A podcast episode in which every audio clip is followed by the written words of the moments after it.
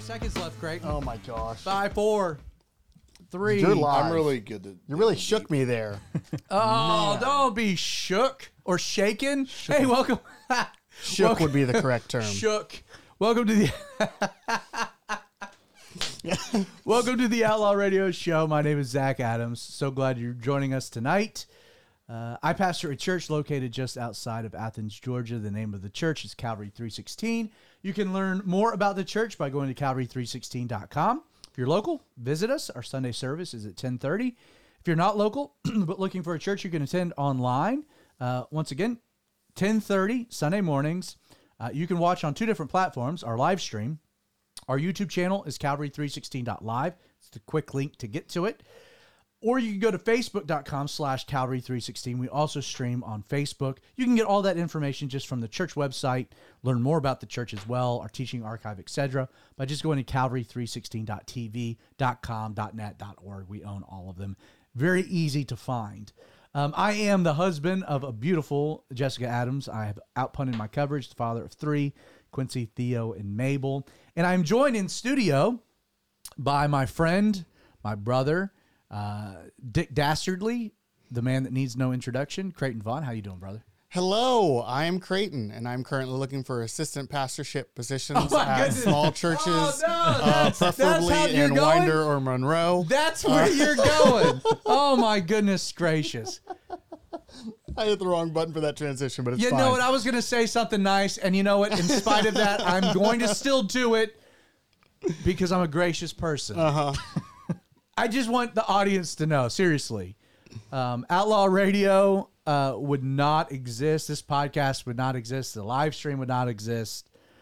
Oh my goodness, so much at at Calvary 316 uh, would not exist if not for uh, the faithful service and love and dedication of Creighton Vaughn. Creighton, um, again, you, you know, you, you're the kind of the man behind the scenes, the man behind the curtain. You like it that way. You prefer it that way. Anytime I tell you to get behind the pulpit, you freak out. Just Uh, a little. You don't want to do it.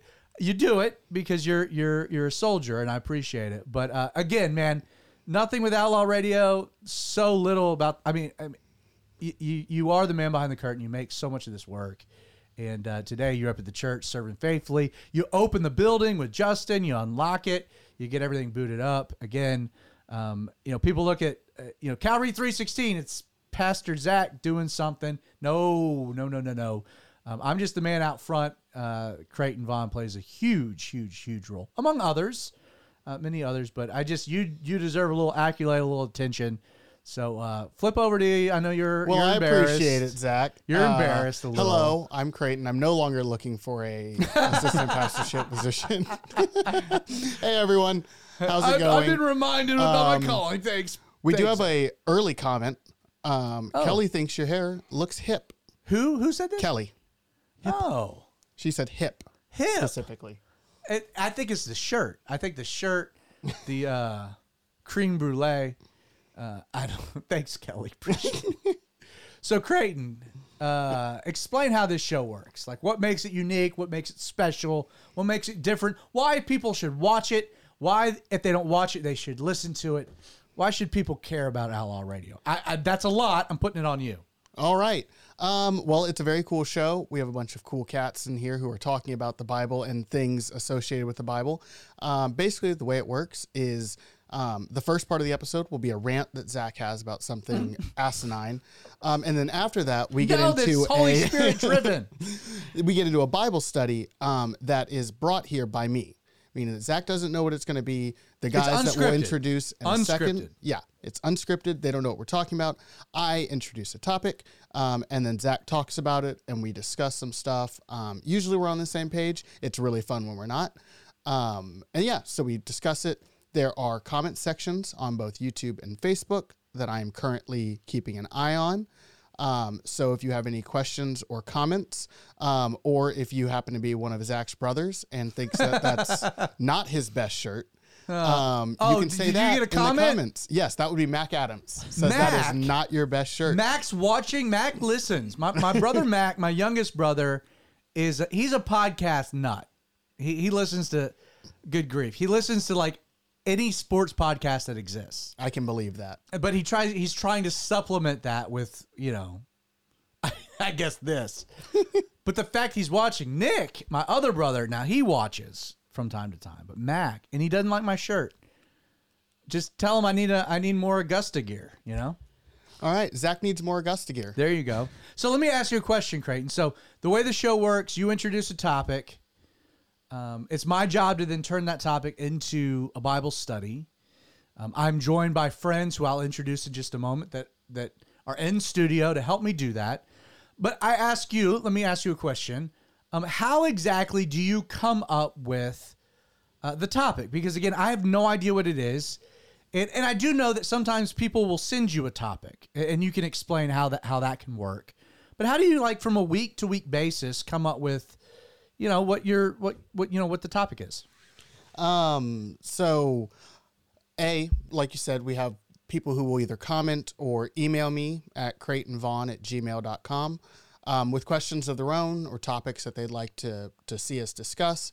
Um, but when I am coming up with a topic of my own, it's usually um, something that pops into my head, usually on Monday or Tuesday, when I am Or Wednesday, be real. yeah, or Wednesday.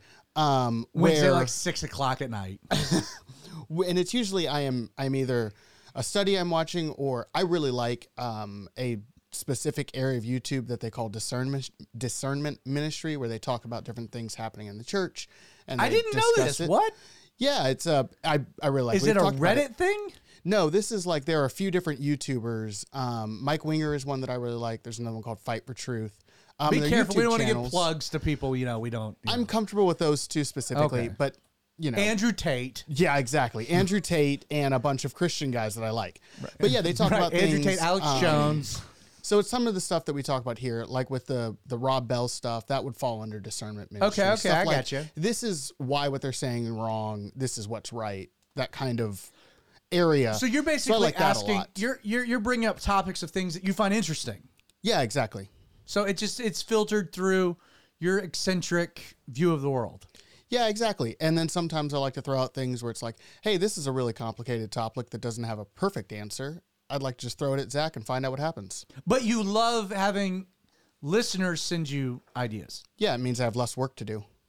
Well, I mean, like you great. put a lot of work into it to begin with. Yes. Again, your email address just for the audience that might be listening or watching. It is Creighton Vaughn at gmail.com. Uh, that's spelled C R E I G H T O N V A U G H N at gmail.com. I'll put that in the comments. If you're if, um, if you're YouTube listening on the podcast uh, and you're in the car, just stop wherever you are and write down that email address to make it just awkward for everybody else.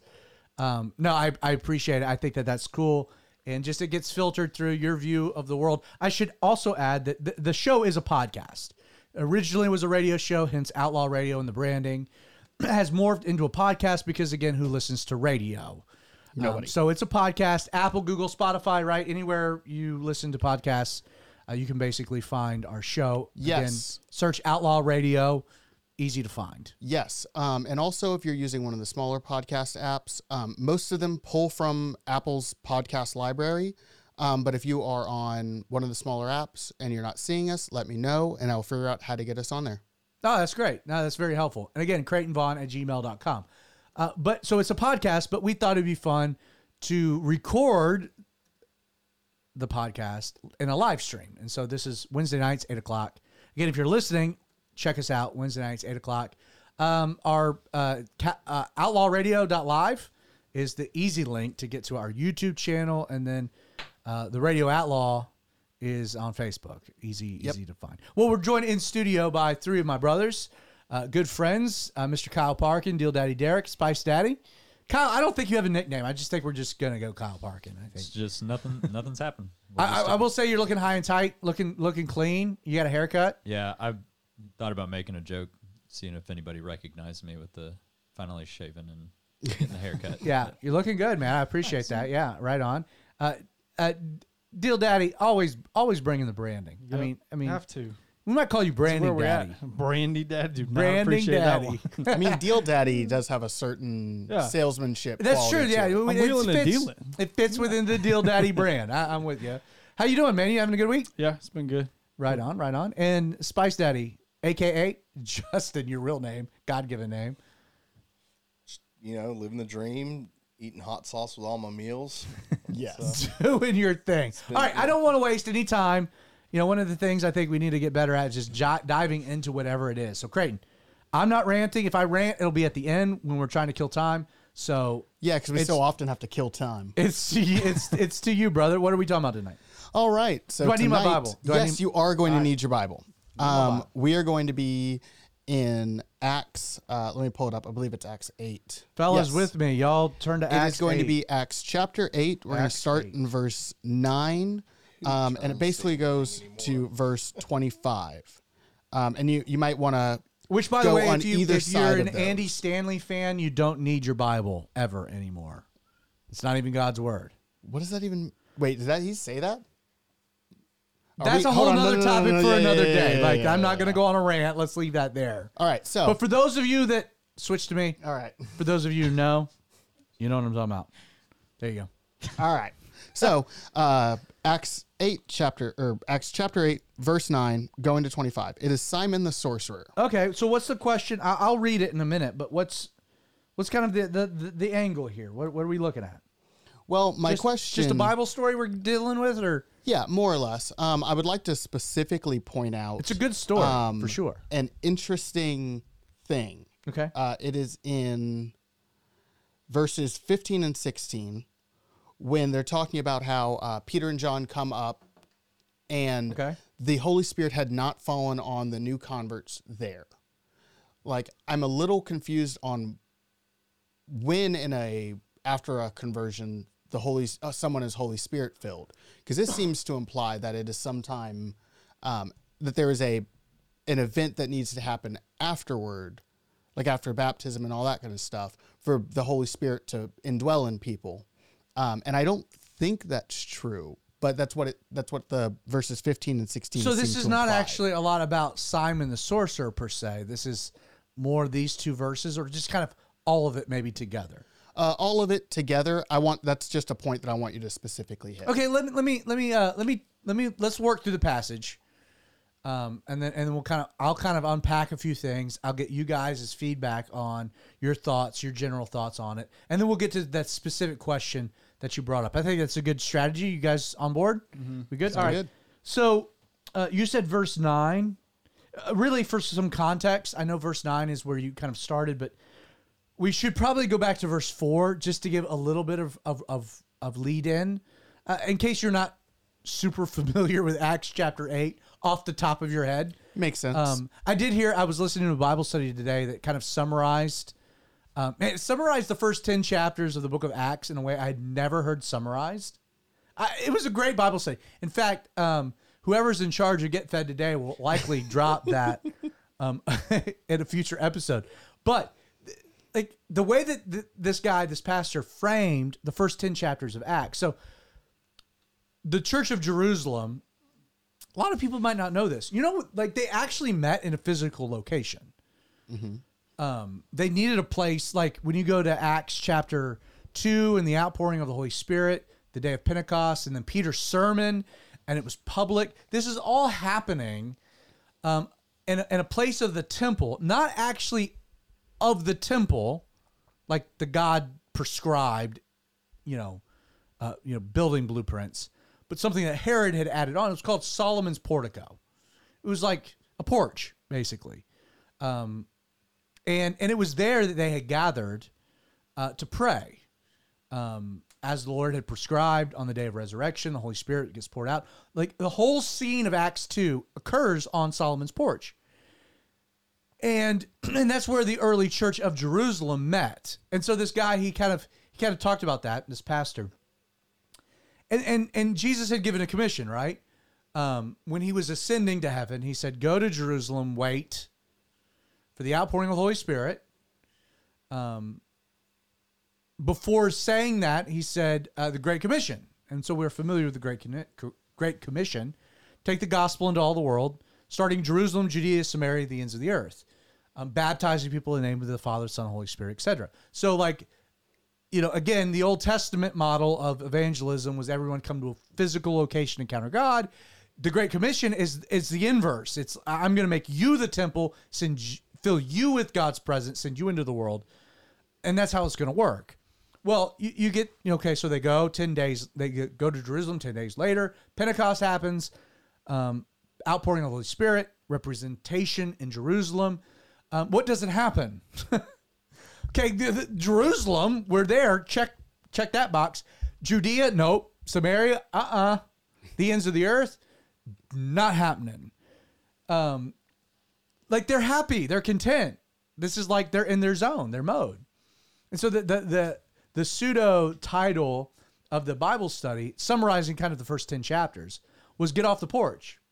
Um, and, and the guy talked about growing up in Texas, and you know, at night you would you, everybody would gather under the porch, you know, and they'd have iced coffee, and the old people would chew the fat. But when the kids were getting rowdy, you know, he would take a, a broom and start smacking kids. Get off the porch, get out there and play. I got 100 acres, go run around and kind of like Jesus, like, hey, they were all gathered on the porch. This is great. We're the church. And he's like, yeah, but you're in Jerusalem. I told you to go to Judea, Samaria, the ends of the earth. You're not. You're not leaving the porch.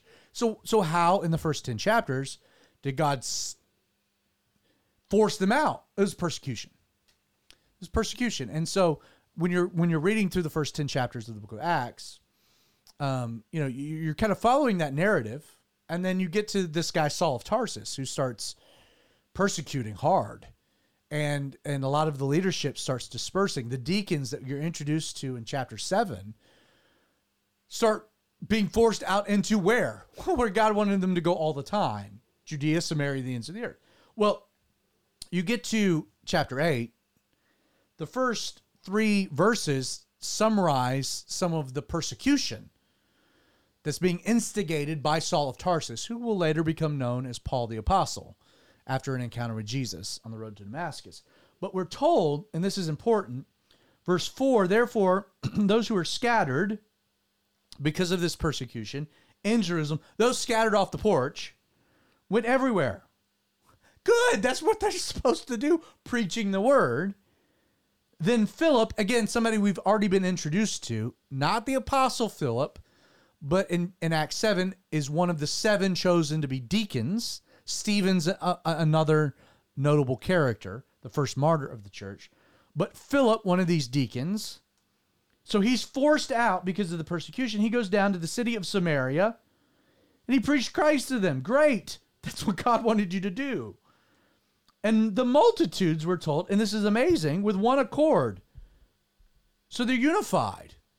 And not only that, but they're but they're they're green conscience. They're carpooling. They're in one accord. No, no. They're in you, you get it? Yeah, One accord. Justin, come on. Spice Daddy. that was a good one. Come on. It was one. Oh, they were in one accord. They were green. They were carpooling. They heeded the things spoken by Philip. They they they were hearing and seeing miracles, which he did. Unclean spirits crying out with a loud voice came out of many who were possessed, and many who were paralyzed and lame were healed. And there was great joy in the city. So that's that's a little bit of the backdrop of what's happening. Philip, who's one of the seven. So there were issues going on in the, this church in Jerusalem the church was exploding, at least 5,000. Um, God was doing an amazing thing. Uh, the apostles are the governing body, but the practical needs of the church had exceeded their ability to, to take care of them and, and still adhere to the things that they needed to do prayer for the saints, the teaching of God's word, etc. So they said, they told the people, pick out seven guys to, to, to help. These were the deacons. Stephen, uh, Stephen's one, Philip's one persecution arises. Some of these guys have to have to jet. Philip is one of them. He finds himself in Samaria, and God uses him in an amazing way. I, I should I should mention this. He's not an ordained pastor. He is just a servant. The guy has never been behind the pulpit. He's he's not been placed in the. He's not he's not even the youth pastor, right?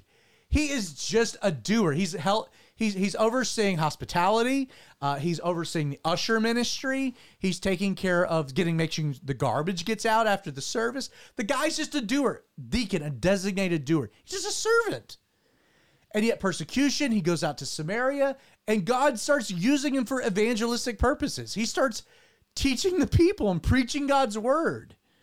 And there's this amazing revival in Samaria. Now, who are the Samaritans? The area of Samaria was part of what was known as the northern kingdom of Israel. And this goes all the way back to you had King uh, Saul, followed by David, followed by David's son Solomon, the golden period of 40 years, followed by Rehoboam, knucklehead, who decides to tax the people. There's a division of the kingdom. Two southern kingdoms are left to him.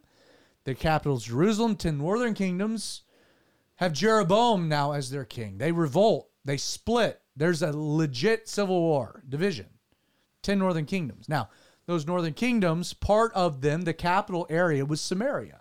Now, what happens is that 10 northern kingdoms get destroyed by Assyria, a growing empire. Many of them get dispersed. The area of Samaria gets uh, gets transplanted by a bunch of pagans, Gentiles, heathens, who then intermarry the Jews who are the remnant. So they're, the Samaritans are kind of, by the time of Jesus, this crossbreed of Jews ethnically, Samaritans also Gentile, and they've kind of like blended together this pseudo Judaism with paganism. It's, it's a weird thing. The Jews hated the Samaritans, hated them. But Philip finds himself in Samaria.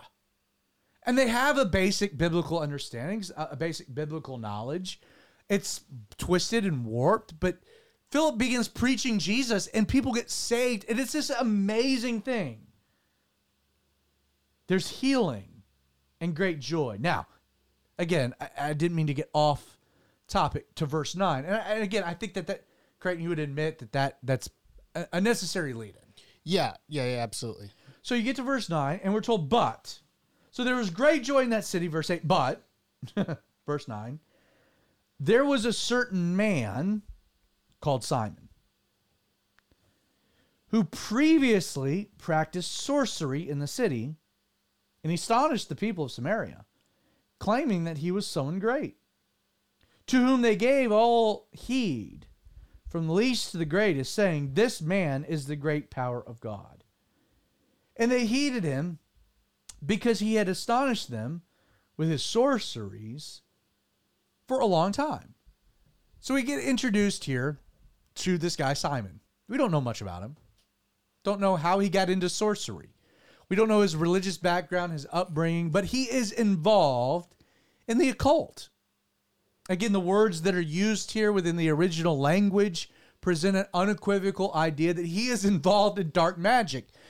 Whether what he's doing is sleight of hand or actually based in real things. Again, we know scripturally that there are supernatural powers on the dark side. You go back to the Egyptian magicians, you know. Uh, Moses threw down his his rod; it turned into a serpent. What did Pharaoh do? He turned to his sorcerers, said, "Throw down your rods." They turned into serpents. There is actual power in the dark. There is supernatural power, and and Satan and and his demons. There is black magic in the dark arts. Now, I'm not saying like that. That's David Blaine, you know, or Criss Angel. You know, you watch some of those on you know, late night television, and you're like, whoa, that's pretty crazy. Uh, that's a lot of it's all sleight of hand, and, and there's explainable tricks, and it's fascinating. Again, very talented, but there are actual, you know, Magics. magics, and it seems as though that this guy Simon isn't just a magician, illusionist. you know, to quote uh, Arrested Development. It's not magic; it's illusions, Michael but he's actually doing things that are real. To the point that he's developed a following in Samaria. He has influence. He has authority. Uh, he's supported. Like he is in, in, regards to like Samaritan pop culture, political life, whatever. He's a, a player. I you know I think that's the idea being presented. He's a force. Now we continue, and not not just a force but again, the the way that the verse 10 ends, this man is the great power of God. Like there's a religious connotation to it all. You know, so it's not just like black magic, but he's actually claiming to be tapped into the divine. Not the satanic, but the divine. The people of Samaria, like this guy's got it together. He's the representation of God. Now, verse 12. but, so we get another but. So we get this information, three verses about Simon, but transition. When they believed Philip as he preached the things concerning the kingdom of God in the name of Jesus Christ, both men and women are baptized. So like there's this real thing happening. Simon's got his influence, he's got his blueprint, like he's got his footprint. He's the man. This is the this is the power of God being di- and then Philip shows up again, not doing magic, preaching the gospel, but doing some real things and the power of of Jesus. Again, going back um, um, many who are possessed are being liberated, paralyzed, lame are healed. Like there's some supernatural stuff that Philip's doing in addition to preaching God's word, miracles accompanying the word to demonstrate the power of the word. So Philip shows up, he's doing his thing, people are getting saved. It's the kingdom, it's Jesus. Then Simon himself, and this is crazy. Again, Holy Spirit divine also believed. Believed what?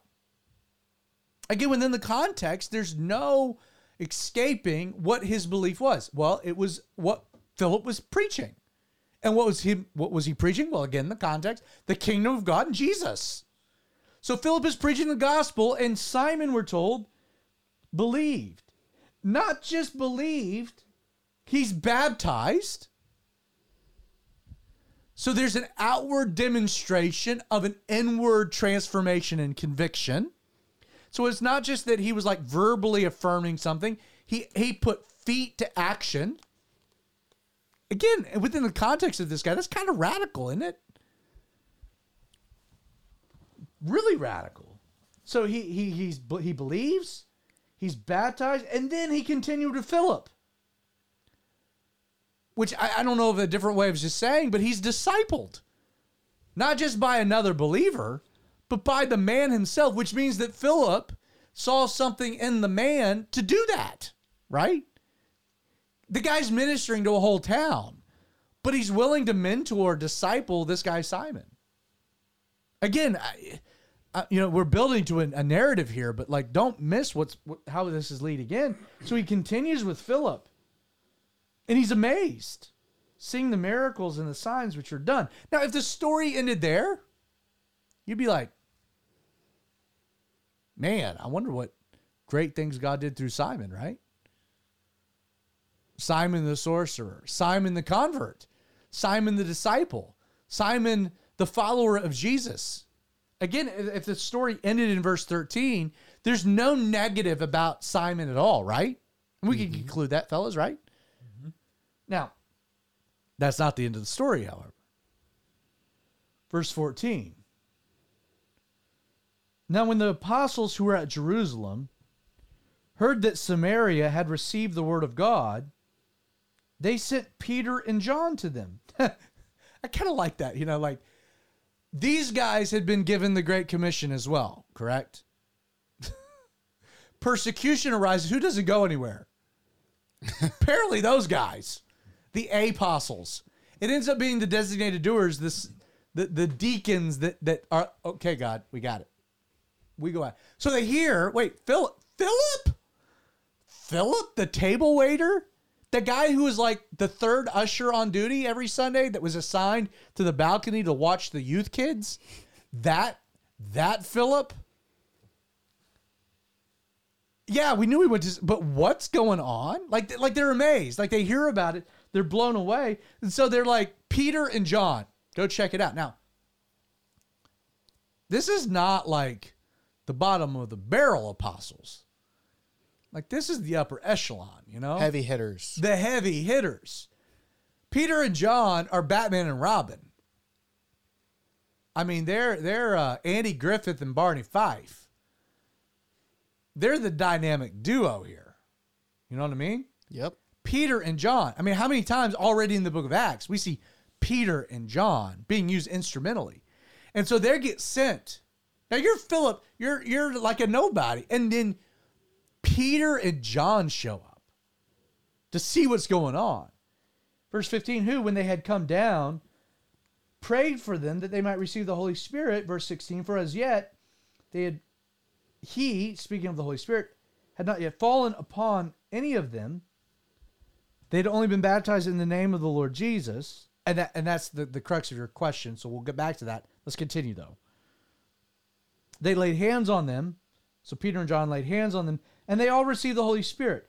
Verse 18, and when Simon saw that through the laying on of the apostles' hands the Holy Spirit was given, he offered them money. Now, you got to take a moment and at least address kind of the elephant in the room. How did Simon know the Holy Spirit was poured out on the Samaritans through the laying on of hands of Peter and John? Uh, That's that's a question. You guys have an answer? Yeah, no, I have no idea. Reading through that the first time, I'm like, well, how did he know that by that action, that's what was going on? So- like, was so- it a physical thing he could see? Was it just the air? Like, what was it? but so but but let's be real. So like at this point, our only examples of this, the outpouring of the Holy Spirit manifests some type of outward action. You see that in Acts chapter two. And, and, and again, that ends up being the gift of tongues, which is not consistent all the way through Scripture. Um, You'll see that happen with the house of Cornelius in Acts 10, the outpouring of the Holy Spirit. But there was something phys- there was a physical effect to the point that Simon, who's like grown up doing magic, whether it's sleight of hand or real stuff, he's seeing this and he's like, Whoa, dang, what is that? Right? Like, so he's seeing this he's had this conversion he's been mentored he, he's he's he's his life is being transformed peter and john come down there's this thing that happens the holy spirit's poured out he's like darn like that what in the world is that and so he kind of in this moment like reverts back like like i oh man i want to do that so he sees it he offered them money so the, the, the way it's it's framed, whatever happens, happens. And then Simon comes to Peter and John. It's like, hey guys, that was pretty pretty rad. How did you do it? You know what? I know how this works. I too was good at sleight of hand. Maybe there's an assumption that this was sleight of hand, or that it was an emotional experience that they were able to conjure up, or maybe they were able to pull in supernatural power in such a way it was real. Whatever the motivation was. Again, we're not told, but Simon's like, I can procure this through money. And again, I don't bang on him hard because that that's that's often how tricks work. I mean, again, magic, magicians will often buy, sell tricks, etc. That's not crazy. Again, it's wrong. We'll see this. But you understand, you know, from a very elementary standpoint, how he might say, "Hey, I, what do you want? Like, I want to learn how to do that. You know, what's the price?" Well, Simon saw through the laying on of hands, he offered them money. He said, "Give me this power also that that anyone on whom I may lay hands may receive the Holy Spirit." You know, I've never really thought about this until that moment. Um, I, I'm not trying to defend Simon, but is that it? Okay, again, let me let me read this again, and just tell me if his motivation is wrong. Okay, for a moment. Give me this power also, that anyone on whom I may lay hands may receive the Holy Spirit. We can affirm and agree that the Holy Spirit's a good thing, right? Mm-hmm. um, being the instrument by which the Holy Spirit might change a life, that's also not a bad thing. I mean, is that a wrong motivation? I mean, I think you have to consider his perception, though. I, I do. I do. His background, where he's coming from, if we say he was a sorcerer and whatnot, and he's experienced having real power before, and now he's converting to something where he's seeing these other big dogs of this new god has got a bunch of power. Kind of revert back to his old ways of, you know, well, how do I purchase? How do I purchase that power? I'm, You know, being able to see these people who, you know, They laid hands on him, and maybe they did start speaking in tongues. Well, I want to be able to give people speaking. Or there were tongues. other gifts, prophecies. I mean, there could have been. Who knows? Again, we're not told. We're not actually given the description of what it was, That might just be his history, how he did things. or the manifestations of the gifts of the Holy Spirit in that moment weren't like the more sensational ones. Maybe everyone just got real, real encouraging. Well, he was in the dark know? magic too, so he could have had a more spiritual sensitivity to what's going on. That's and That might have True. been how he saw it too. Yeah. That's what I thought. Everybody starts getting really encouraging, serving one another. He's like, "What happened? They're all they're all loving each other." Another option, he wanted that credit for doing that kind of stuff. I, I think all of this is true for sure. I, I, I don't I don't discount any of that. Let's continue because this all happens. Peter, you know Peter. let me just read. So Peter says to him, "Your money perish with you." Because you thought that the gift of God could be purchased with money. You have neither part nor portion in this matter, for your heart is not right in the sight of God. Repent, therefore, of this your wickedness, and pray God if perhaps the thought of your heart may be forgiven you, for I see that you are poisoned by bitterness and bound by iniquity. Lays the hammer down. Oh my I like how he does. Yeah, he doesn't sugarcoat anything; just comes in straight with it. And Not, not only that, I, want, I want to make a point. I think this is important. As I think we've worked through it, before Peter speaks, now we're not there. We're only getting the record from how it's presented in Scripture. But as you're working through it, before Peter says something, like there might be a way that you could sympathize with Simon. You I could mean- argue that he had good intentions. I mean, could could we even say that after giving our life to Jesus, we might get faced with something in our life that might tempt us to revert to some tendency in our life before Christ? I think we could all say we're guilty of that. Mm-hmm. That's not outlandish, right? And you could say maybe at this point, like there, you know, there's a little bit of grace, a little bit of mercy, like a sympathy anyway, for Simon. He's wrong. He's misguided. He's got it. He's got it off, un, no doubt.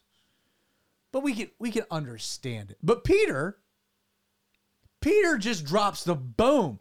Let like like we're talking. He shivs the guy in the neck. not the ear. He would have missed. Not the yeah. he would have missed the ear. No, Peter lands it for once. Again, you know, one of the gifts of the Holy Spirit is the gift of discernment, right? Like we don't debate or or question what Peter is saying. He's the guy in the room. But how does he reach this conclusion? As hard as he does, when all of us have already admitted that we might have maybe reached a little bit of a softer conclusion, right? I think the only explanation is the gift of the Holy Spirit. It's discernment. Peter was able to look beyond the things that we might have given grace for and be like, no, no, no, no. There's bitterness in your heart. You want this for the wrong reason. Like, th- the only way you can do that is through the gift of discernment. Again, a, mo- a, a manifestation of the Holy Spirit. Now, it's affirmed by the Holy Spirit because it's recorded in Scripture. So we know Peter's right on. And we're told, again, I see you're poisoned by bitterness, bound by iniquity. Verse 24 Then Simon answered and said, Pray to the Lord for me, that none of the things which you have spoken may come upon me. So when they had testified preached the, the word of the Lord, they returned to Jerusalem, preaching the gospel in the villages of the Samaritans. That's the end of the story. What happens to Simon?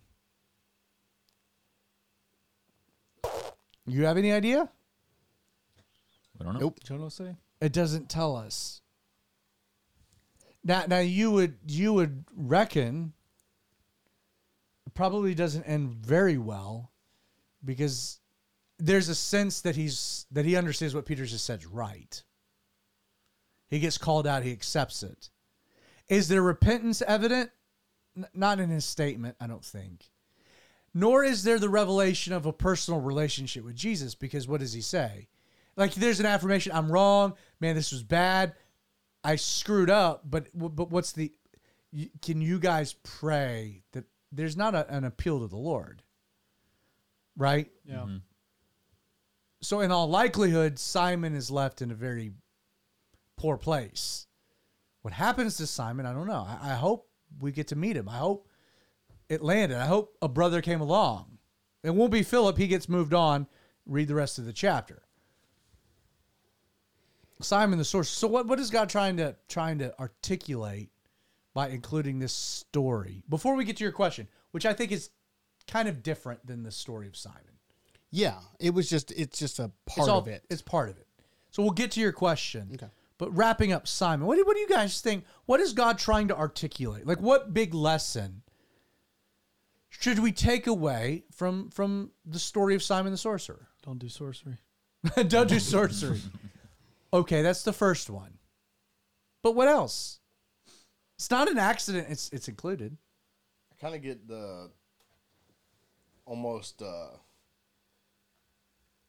uh what they call it prosperity gospel flavors coming off of Simon.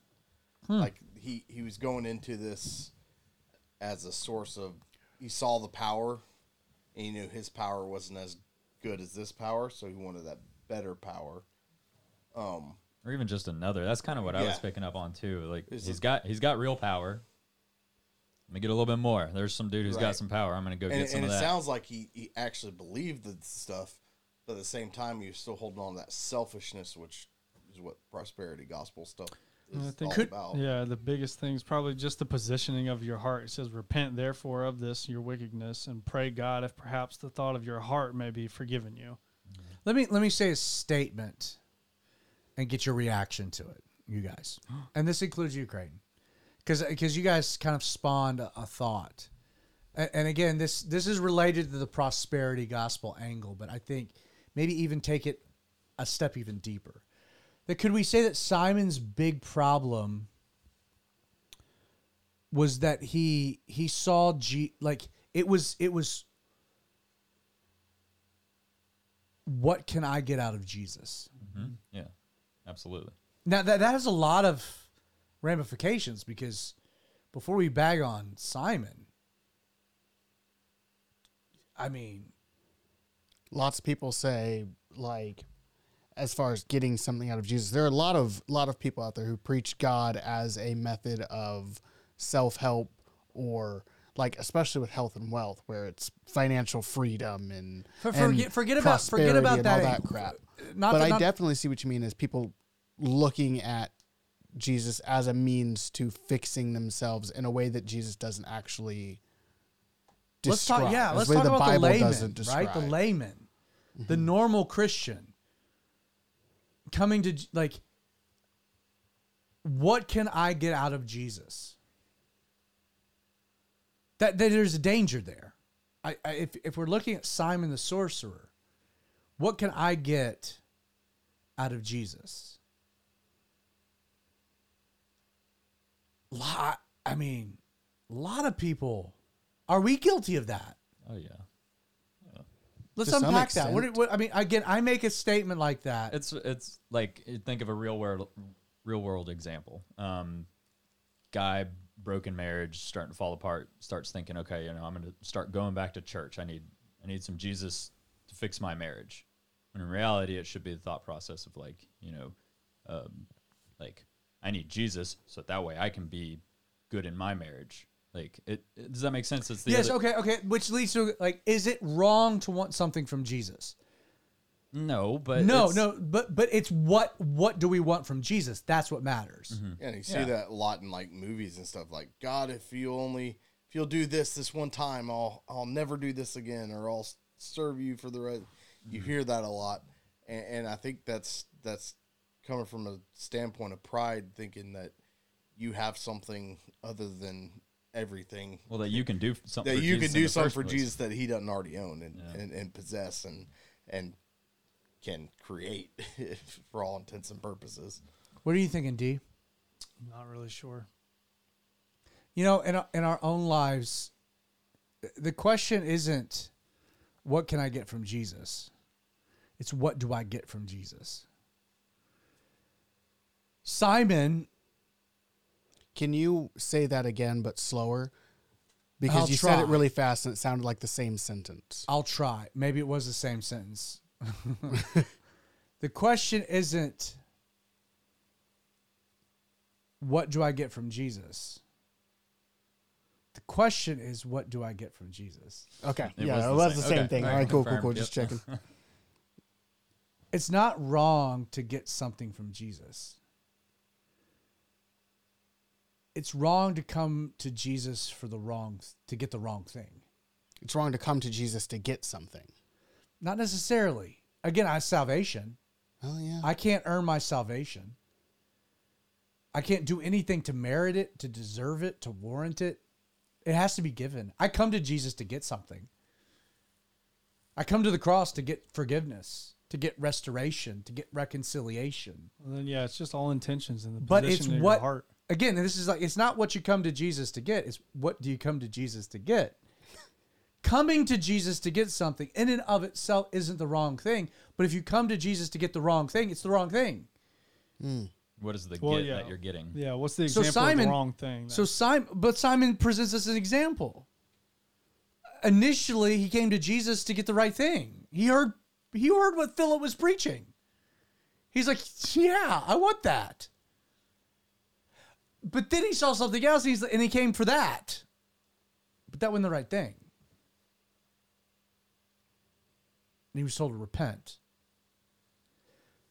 We come, you know, there's that saying, major on the major, minor on the minors. It's cliche.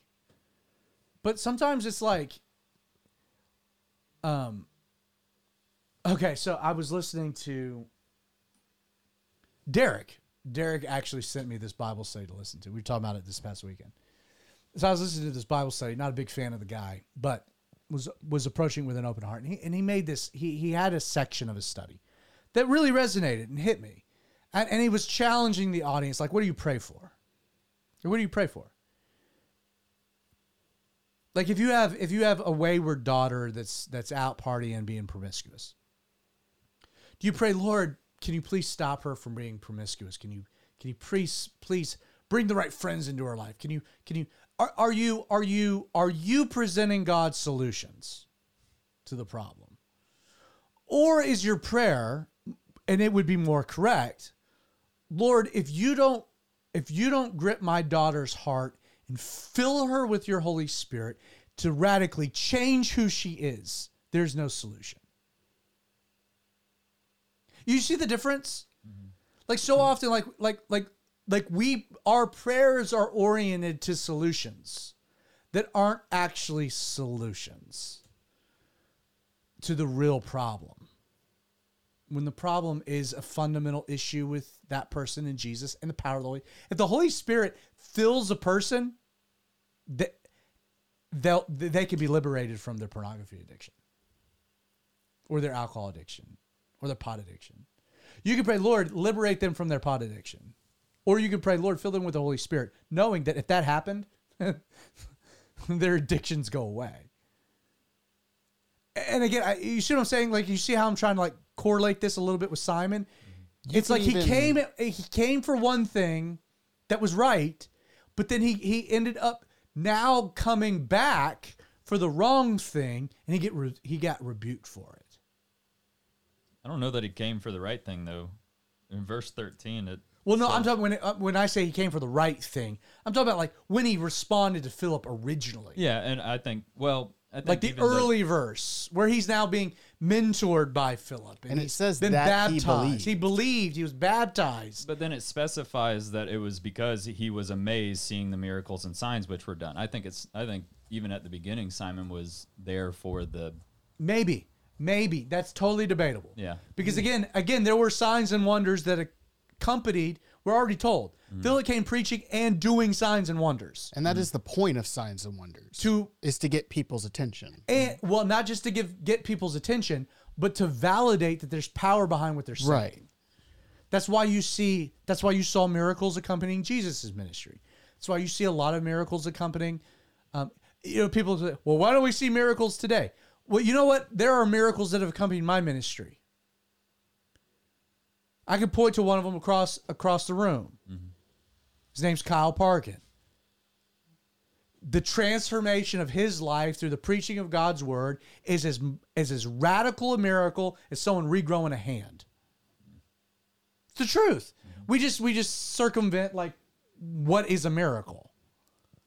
A transformed life is is more of a miracle than you growing back an ear. I remember in grad school, um, I got pointed out. We're we're doing a class, and I forget which class it was, but uh, question came up was like, "Who's the most religious person here?" I think we were talking about some of the the the different uh, miracles in the Bible, and they were trying to explain them away, saying they couldn't have happened, like the Red Sea crossing and stuff. like that. Right, right. And uh, the professor goes, "Who's the most religious person here?" And for some reason, they all pointed at me. and I was like, I, I don't really consider myself religious, but you know, you got a southern accent and you're, you're a Christian. They automatically assume that you're A Bible thumper. Bible thumper. Uh, anyway, and uh, they say they started asking questions. I was like, listen, when you, of course, when you take God out of it, then yeah, there is no scientific explanation for stuff. And and that's the whole point of miracles is it's something outside of what could naturally be done. Uh, for example, guy sitting over here at the mic should have died, shouldn't have lived. He did. Right. I mean that simple stuff like that. How many of the doctors said you should you shouldn't have lived? Uh, all of them. All of them. And, most of them said even when I woke up, I'd never talk again. right. Right. And so just, just simple stuff like that, miracle, and, and Yeah. there, there's no natural explanation for it, and, and and of course when you see that you want that, you know I I I I, see you see suffering and, and pain and and diseases and you want those to be healed in your family and your friends, and of course you're gonna you're gonna run to that, you're not gonna run away from it, and that, that's why you get a lot of shenanigans and, and stuff from these these these churches like Benny Hinn who goes around slapping his jacket at people and then falling over and stuff. I mean, it, it, it's People want to be there for like if there's actually things happening like power like that, they want to be there. They want to be present. They want to say, "I was there when I saw it," or you know, maybe I want a little bit of that. right, and and you believe. Yeah. Let me throw out another thought. Just again, get you guys. Could you could you also say maybe and Creighton, we'll get to.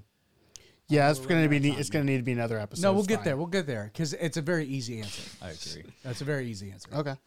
That that that I'm not worried about. I can do that in a minute.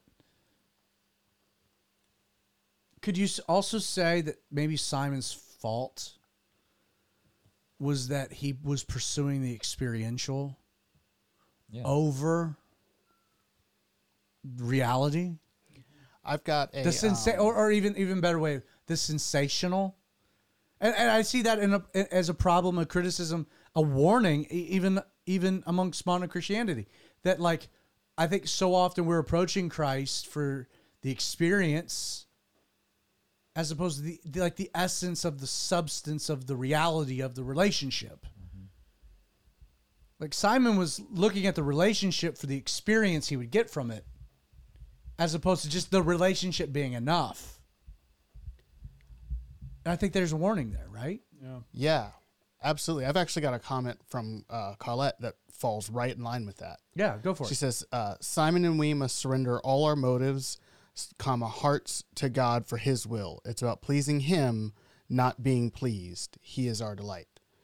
And I, think, that is I, exactly. I think she nailed it. I think she nailed it. So let's get to your question with the couple minutes we got left. Yes. So going back to, um, uh, they sent Peter and John, verse 15. They came 15 down, and 16. prayed for them that they might receive the Holy Spirit. For as yet, the Holy Spirit, He, had not fallen on them. They had only been baptized in the name of the Lord Jesus. So they laid hands on them and they received the Holy Spirit. Now, I, I don't want to overly overly simplify what is controversial I mean, there there is some controversy to these particular verses. They've been debated. You know, th- like I, I don't want to dismiss the complex nature of them, but I do think we can't take one story and develop doctrine. We've got to place one story within the greater context of, of kind of what we know. And and in, in light of the, the the essence of what this is, is is what do we know about the Holy Spirit and his relationship with humanity? And when you're talking about the Holy Spirit and the Holy Spirit's relationship with mankind, um, there are always one of three different Greek verbs used to describe the relationship that the Holy Spirit has with humanity. Um, there is the most basic concept that the Holy Spirit is with us, um, that He's with us, that He's around us, um, that the Holy Spirit is is interacting with all of hu- mankind, and, and for what purpose? Well, the Bible would teach that the Holy Spirit is there to convict the world of sin and to bring all man to the cross. Now, that doesn't mean that the Holy Spirit's forcing anyone to make a decision of anything at all, but that there is this work of the Holy Spirit within the world convicting people of sin with the intention of bringing them to Jesus. Now, whether they respond to that or not, that's an entirely different topic. But the Holy Spirit has an interaction, according to the scriptures, with every single person. That's why I believe that you can read a passage that God wills for all men to come into a saving faith. Well, his will is compounded by his action because the Holy Spirit is in the world convicting of sin with the intention of bringing them to Jesus. Now, again, that doesn't mean everyone gets saved, but the Holy Spirit is actively involved, I think, in every single person, regardless of language, color, creed, ethnicity, wherever, geography, whatever. Holy Spirit's active in everyone's life, convicting of sin to bring to Jesus. But then there's a second uh, word that we find, Greek word, related to the Holy Spirit, that speaks of an indwelling. So the Holy Spirit is is with us, convicting of sin, bringing us to Christ. Upon our acceptance of what Jesus has done on the cross, there is a point of what we would call conversion. We call it rebirth. We call it regeneration. It's when the old things pass away, all things become new. It is when the the the old man in Adam is now becoming alive in Christ Jesus. It is the indwelling of the Holy Spirit for salvation. Uh, we see this practically uh, following Jesus' crucifixion, following his resurrection. He appears to the disciples. I think it's John 21, where we're told that Jesus breathed on them and said, Receive the Holy Spirit. And it's in that moment there was a transformation, a conversion. What was dead became alive because they were indwelled with the Holy Spirit. Meaning that when God saw them, he no longer saw them, he saw the Holy Spirit. The dead spirit in them given by Adam was now alive, given by Christ through the Spirit indwelling. So we have the Holy Spirit around us, convicting of sin, leading us to Christ. Upon conversion, we then have the Holy Spirit entering us. The heart of stone is removed to a heart of flesh. Christ is put in us through the power of the Holy Spirit. We're saved. Now, that happened John 21. But then we see in a promise in Acts 1, I think, verse 8, Jesus said, Go to Jerusalem and wait for the Holy Spirit to what? Indwell you? Be with you? Come upon you. It's a totally different Greek word. It spoke of a third interaction with the Holy Spirit, one after conversion. And it's and the best way to, to frame it is it's an overflowing. Go to Jerusalem, wait for the Holy Spirit to come upon you, to fill you, and then begin to spill out of you to impact those around you. Beyond con- beyond what we would call maybe the evangelistic element of the Holy Spirit, beyond the conversion, redemptive element of the Holy Spirit. Now we're in talking the, the, the evangelistic, which is why this then gets described as gifts of the Holy Spirit. Because it manifests as uh, as the Holy Spirit comes upon you, begins to flow out of you. It manifests in different ways. Some for tongues, some for prophecy, some for encouragements, some for service. Paul writes about this in, in, at great length. So, so what's happening here? Again, it seems as though um, the Holy Spirit's been with them, because when Pe- when Philip begins preaching, there's a response to some conviction that exists. what brings us to that point. And then in that moment, they believed. In the moment of belief, believe and you'll be saved. We're told that in Scripture. So there's a conversion that occurs. But what's happening? The, Peter and John show up and they're like, okay, you guys have been saved, but you've not been empowered. You're lacking something. And they recognize it because it's the very thing that they were lacking for t- about 10 days, maybe longer. So that you guys are converted, but you're not empowered. All the tools are there. Now we need the Energizer Bunny.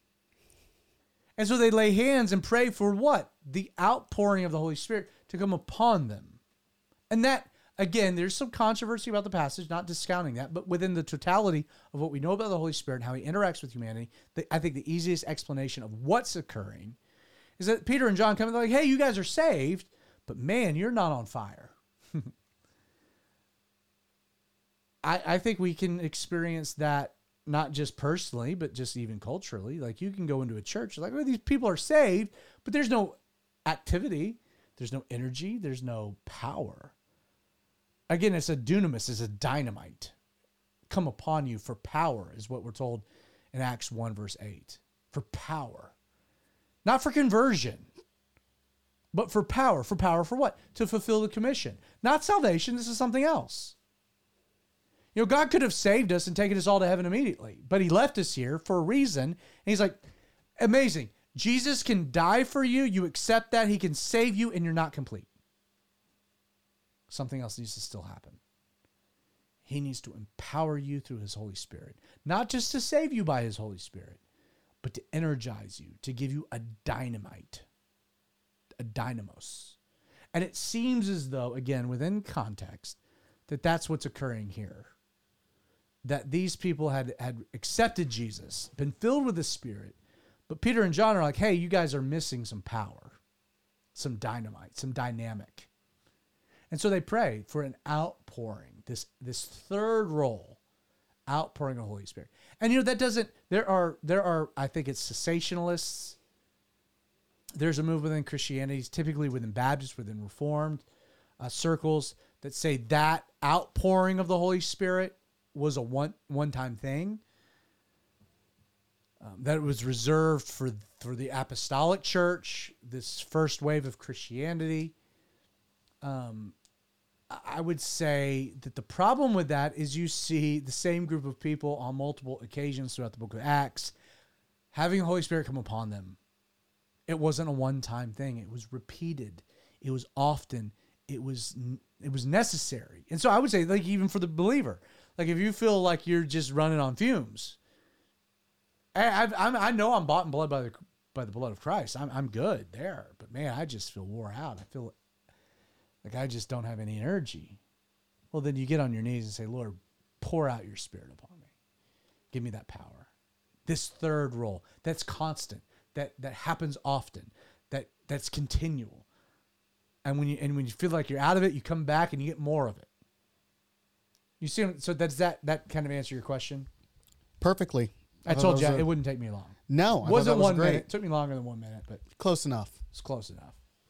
So hey, good passage, man. Yeah, it was a good episode. Simon the Sorcerer's an interesting cat. I, I I- I think there's a lot we can think about. You guys have any closing thoughts? No, I'm good. You nailed it. It's cool to think about that the same spirit that was poured out then is the same spirit that we can abide in daily now. Today, in. Yeah, some 2,000 cool. years later. It's awesome. That's rad. I, I that resonated with me. What about you, uh, Spice Daddy? There's nothing left to say. Nothing left to say. Creighton, party I'm words. good. I thought it was great.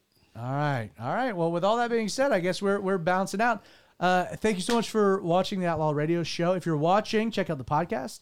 Thursday, Friday gets dropped Apple, Google, Spotify. If you're listening on the podcast, check out the live stream available on Wednesday nights at eight o'clock, eight p.m. Eastern Standard Time. Wednesday nights, uh, we live stream the recording of the podcast. Also, just a shameless plug if you're looking for solid Bible teaching Monday through Friday, uh, very cool podcast. It's called Get Fed Today. Um, five new studies drop every Monday morning. Uh, five studies helps you study God's Word on your own dive into God's word. Again, to get fed today, getfedtoday.com gives you the links. Again, Apple, Google, Spotify, easy to find. Uh, once again, thank you so much for joining me. My name is Zach. I hope you join me this time next week. God bless.